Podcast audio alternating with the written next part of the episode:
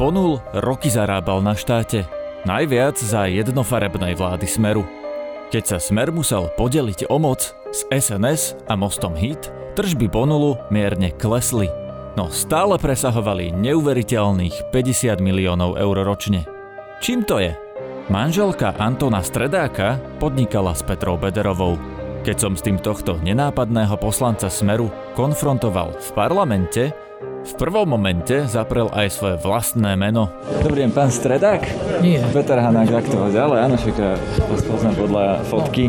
Bonul inkasoval štátne peniaze väčšinou tam, kde štátnym orgánom šéfovali nominanti Smeru. Potvrdzuje to aj poslanec a exminister za Smer Ľubomír Vážny, ktorý bol za minulej vlády šéfom štátnej sociálnej poisťovne. Prišiel ku mne do roboty ako konateľ firmy, dali sme si kávu a porozprávali sme sa.